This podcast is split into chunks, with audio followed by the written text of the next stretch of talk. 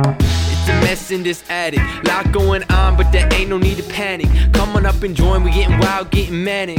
Spitting truth for all you fanatics. Uh, every week got something new to say. Ain't no filter, this shit coming straight from the brain. It's coming straight from the brain.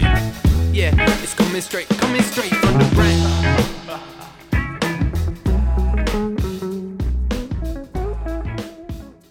What's up, everybody? Today is Tuesday, March 16th, 2021. This is A Talk in the Attic, and I'm your host, Kirk Ross. Better yet, my name is Kirk Ross, and I'm addicted to music. wow, that really worked. It's as if a piano has been lifted off my shoulders. Hey, did somebody say piano? Because today's episode is all about music, folks. Who am I kidding? Every episode is all about music, at least to me because weaving songs in and out of my weekly spoken word monologues is a true passion of mine. So, like I said, every show is about music, even when it's not really being talked about directly. On the occasional Tuesday morning in which I'm not exactly bursting at the seams with creative energy, guess how I push myself through it? That's right. Music, such an intelligent and intuitive audience we've got here. Truly the best audience in the biz. That last message was brought to you by Pandering who you might remember from such classics as mm-hmm. Wow, boss, you're so right, and if I'm elected, there's gonna be soda machines in every classroom. That's right, folks, pandering. Because without it, how else could I create enough positive rapport with you, the audience, to ensure that you're ultimately adequately forgiving of my pitchy singing performance that will round out this very episode? Okay, albeit rare, I do awake to certain Tuesdays with severe writer's block, and my tried and true method to beat the block is to listen to music. Of course, when I say listen to music, what I really mean is blast music rather loudly in my sound treated studio while belting the hell out of the lyrics as if I myself am experiencing whatever heartbreak or ecstasy the artist was experiencing when they wrote the song. And a good song, by the way, will allow you to get there, right? If you let it. Now would be a great time for a quick diatribe on my belief of writer's block. Writer's block is bullshit. It's never that we don't have ideas, it's that we don't have confidence in our ideas, which is really because we don't have confidence in ourselves. As of late, however, I haven't exactly been listening to music to get through writer's block. No, sir, or ma'am, or any fluid designation in between. I've been playing my way through it. And I must say, I'm legitimately obsessed with playing my way through it. But now, instead of listening to an album, busting through my writer's block, and then diving headlong into writing, I'm playing piano and singing along for hours on end, which kind of defeats my initial intentions, doesn't it? It's quite remarkable, really. What started as a means by which I can clear some space for me to write has become the very impediment that's in the way of my writing. It's truly come full circle, folks. Sunrise, sunset, sunrise, sunset. Today's episode is going to be all about my favorite topic music. You know, tunes, jams, the language of the soul. M U S I C, motherfucking music, people. So let's start the show.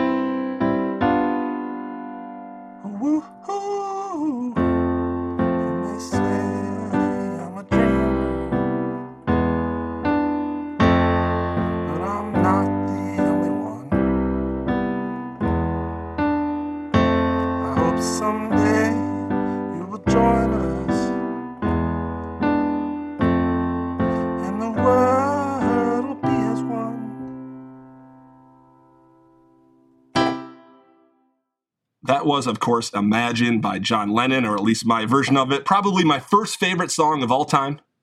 You heard that right. My first favorite song. A couple dozen have been given that moniker since.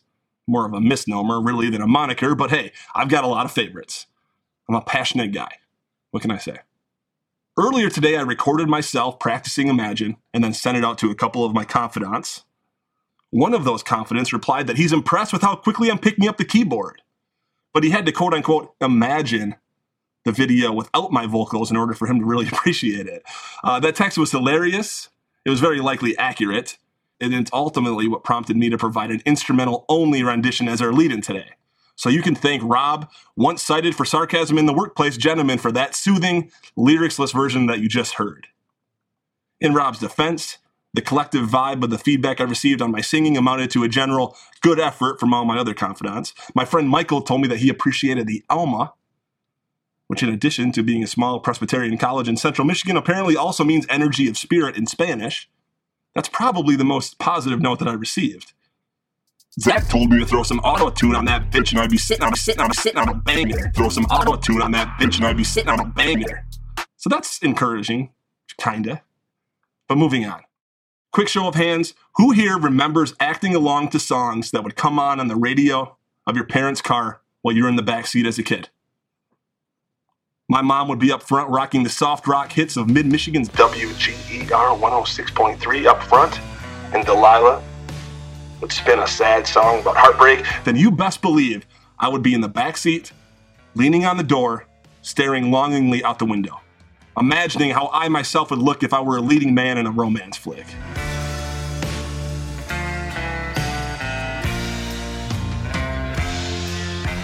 Of course, a little rainy weather always helped me slip into character more easily.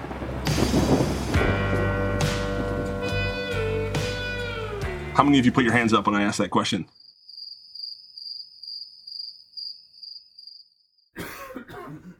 Oh, come on.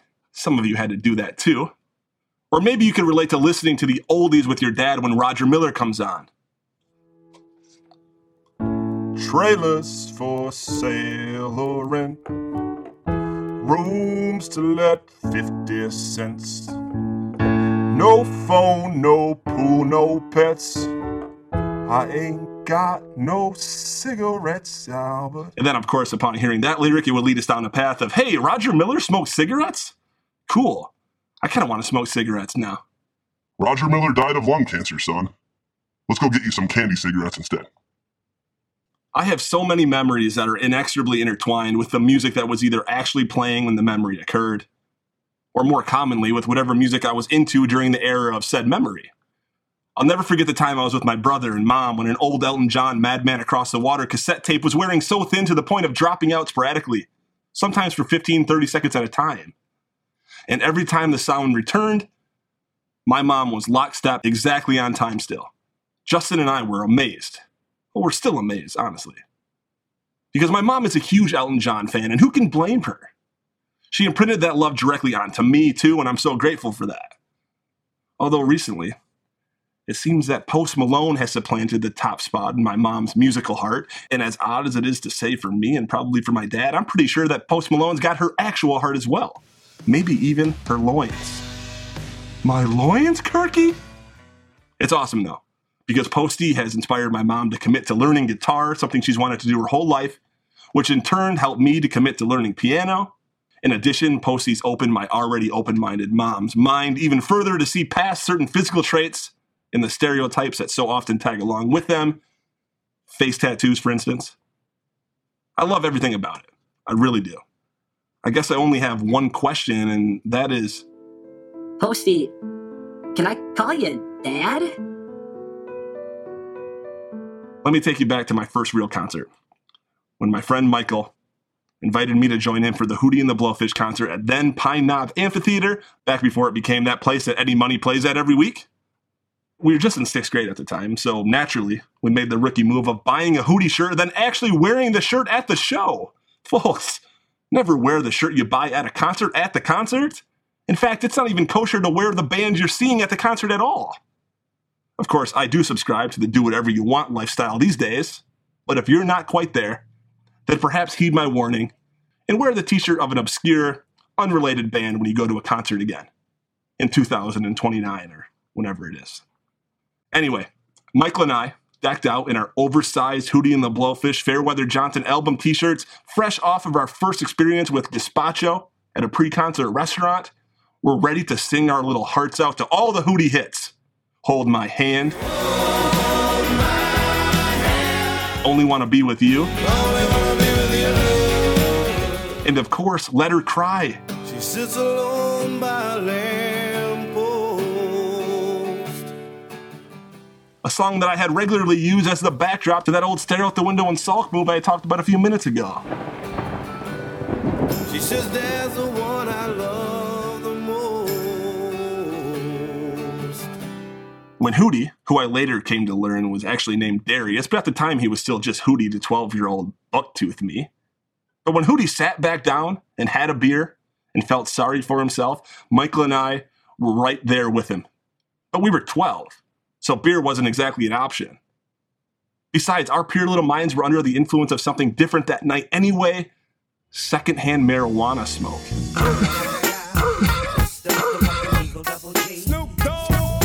or as Mikey's dad called it that night, the ganja?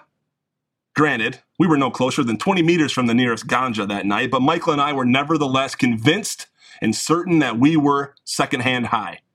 We giggled the whole way home.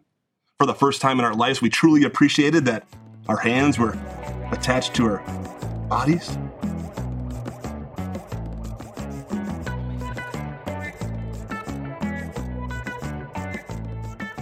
Suddenly, we fantasized the now craveable gazpacho from earlier on. What a night! Thanks to Mr. and Mrs. M for such an impactful one. I'm serious about that. But now let's move forward a couple more years to eighth grade. A year that saw hair growing in funny places. And even worse yet, erections growing in funny places. Come on, Kirk. It's almost your turn to solve this algebra problem on the board. What are you going to do?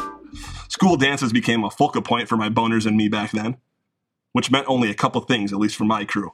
Number one, let's all play intense games of basketball in the gym whenever there's fast dance music going on in the cafeteria. Cafeteria was the dance hall, by the way. Secondly, let's make sure we sprint in there as quickly as we can whenever a slow dance comes up so we can dance with our girlfriends. Key here is that you need to make sure you're nice and sweaty before Boyz II Men came on. I'll make love to you like you want me to. Our girlfriends, aka the girls that we used to be friends with until we started going steady and now we're terrified to speak to, I'm sure they loved our halftime stench. As Brian McKnight urged us to smash our pelvises into each other despite our mutual trepidation.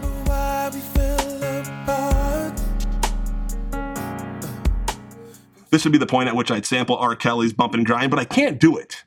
Especially given the patina that's developed on the appropriate lyric here. My mind's telling me no, but my body, my body's telling me yes. Come on, R. Kelly. Listen to your brain next time.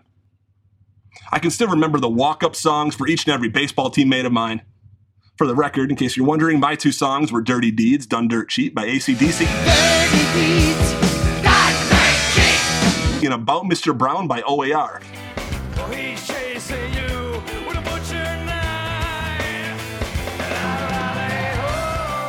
I guess I was into bands that only had letters back then. But honestly, these songs age pretty well.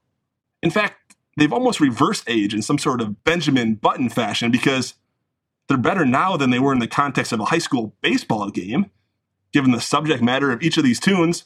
Dirty Deeds, Done Dirt Cheap, and About Mr. Brown, Murder for Hire, and Heroin Addiction? Play ball!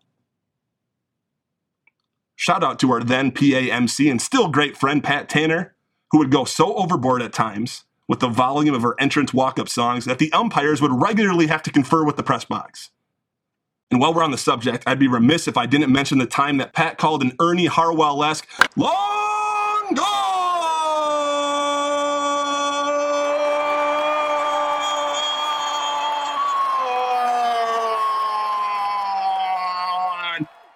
That literally lasted from the moment the ball cleared the fence until the batter, Jeff, reached third base. It had to be a good 15 or 20 seconds, longer than what I just did, legitimately. The ump began hysterically waving his arms and yelling at the booth, Stop it! You stop it up there! It was classic.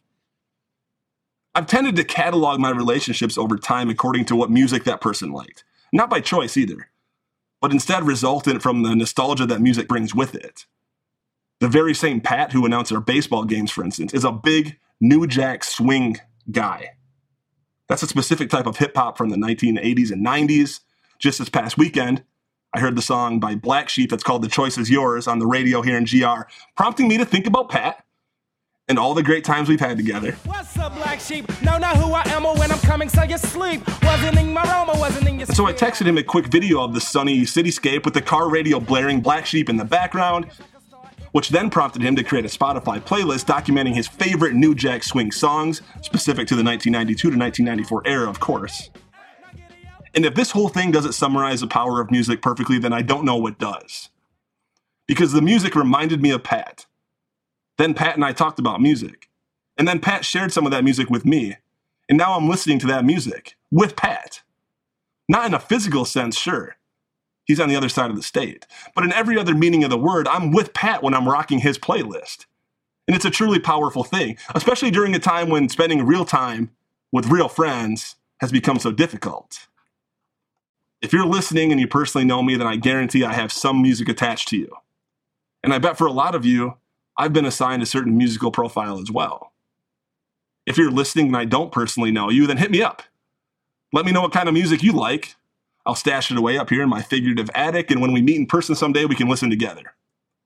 And until that's possible, we can all leverage the efficacy with which music can transport us to different times and different places with whomever we want, whenever we want.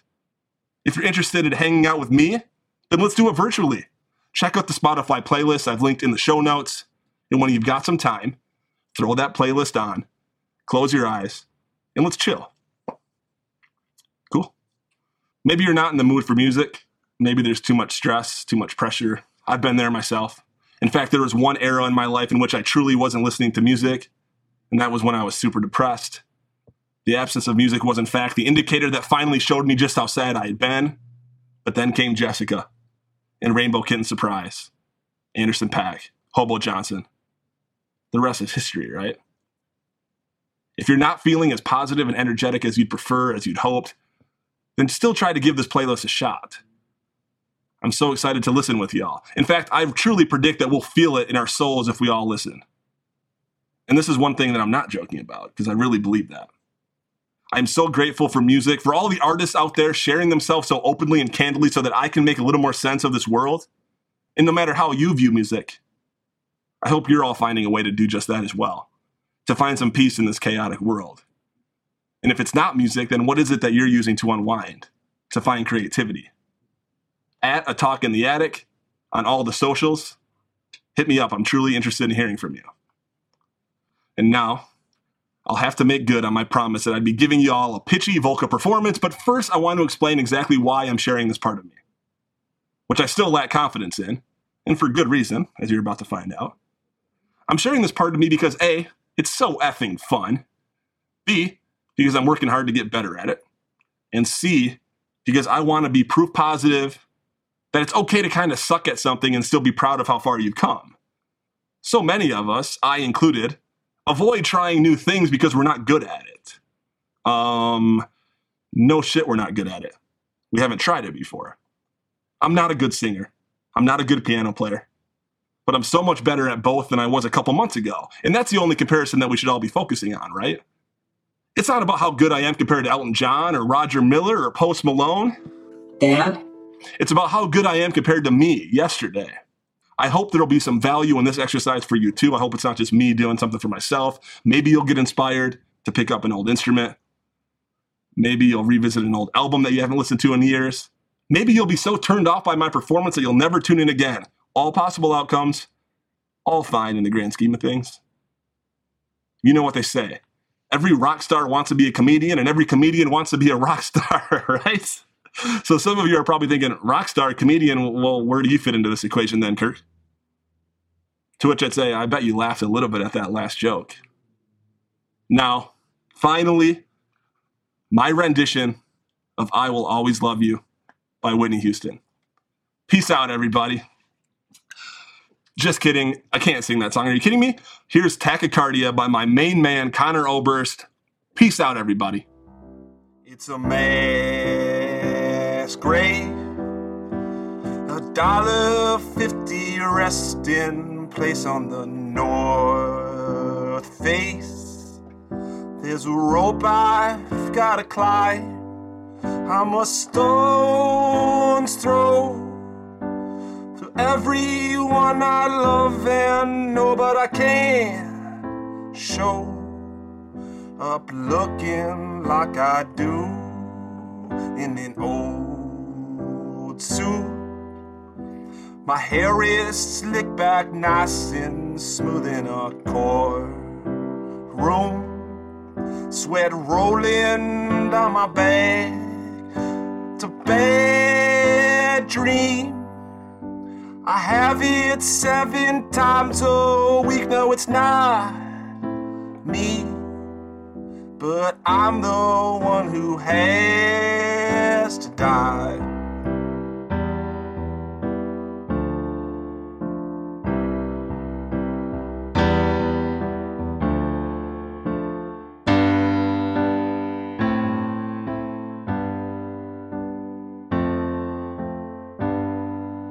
Needs a cold draw to slow his tachycardia in a dark bar.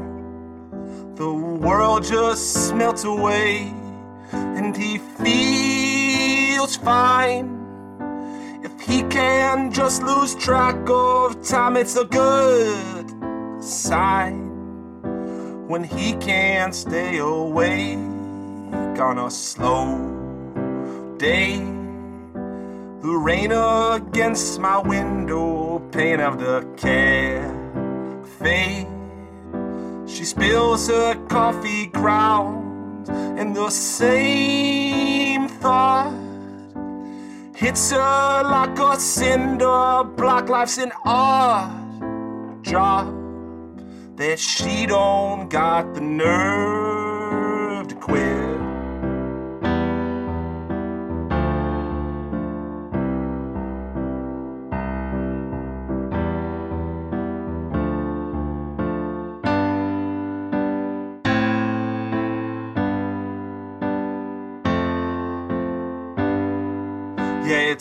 just there at the bottom of those spiral stairs. It's the world's fair. The future's on display in the still night. They turned on the electric lights and the crowd cried out that everyone looks so